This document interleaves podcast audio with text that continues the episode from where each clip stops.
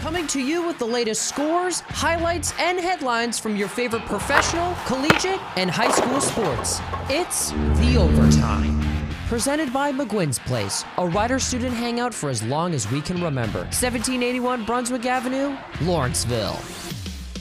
The overtime is underwritten by McGuinn's Place. The start of the fall semester is almost here. Receive reduced admissions when you flash your rider ID at Part McGuinn's, 1781 Brunswick Pike, Lawrenceville. Welcome to another edition of The Overtime. I'm your host, Justin Riebman. The NBA has a strict proposal for players who haven't gotten their COVID 19 vaccination. Unvaccinated NBA players will have lockers as far away as possible from their vaccinated teammates and will have to eat, fly, and ride buses in different sections as part of the league's anticipated COVID 19 health and safety protocols. The rules are not final and is subject to ongoing talks with the National Basketball Players Association, but the guidelines make it clear that vaccinated and unvaccinated players will have very different off court experiences during the upcoming season. Unvaccinated players will have to undergo testing on game days and practice days, and depending on team schedules, could have to test twice on some game days. Vaccinated players will not undergo any daily testing and will only be tested if they have symptoms themselves. BYU, UCF, Cincinnati, and Houston are considered top candidates for the Big 12 expansion. A four person subcommittee featuring two athletic directors and two university presidents for the Big 12 began meeting last week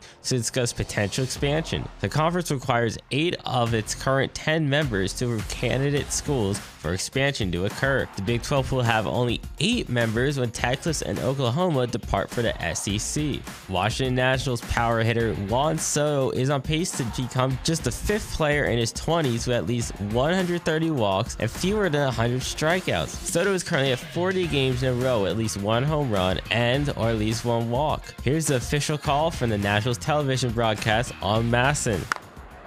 This one's well struck to center.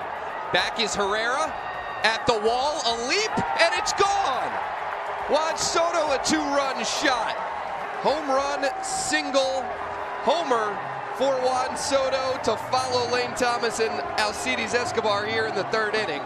That's all for this edition of the Overtime. Let the games begin. Billiards, 80s classic arcade games, Giant Connect 4, Jenga, and more, together with an ice cold bottle of draft, make McGuinn's Place the perfect summer hangout with friends. To find out more, like and follow McGuinn's Place on Facebook. Listen to the overtime every day on 1077 The Bronc Retro. Catch up on previous overtime episodes on your favorite podcasting platform through our website at 1077thebronc.com slash overtime. Touchdown!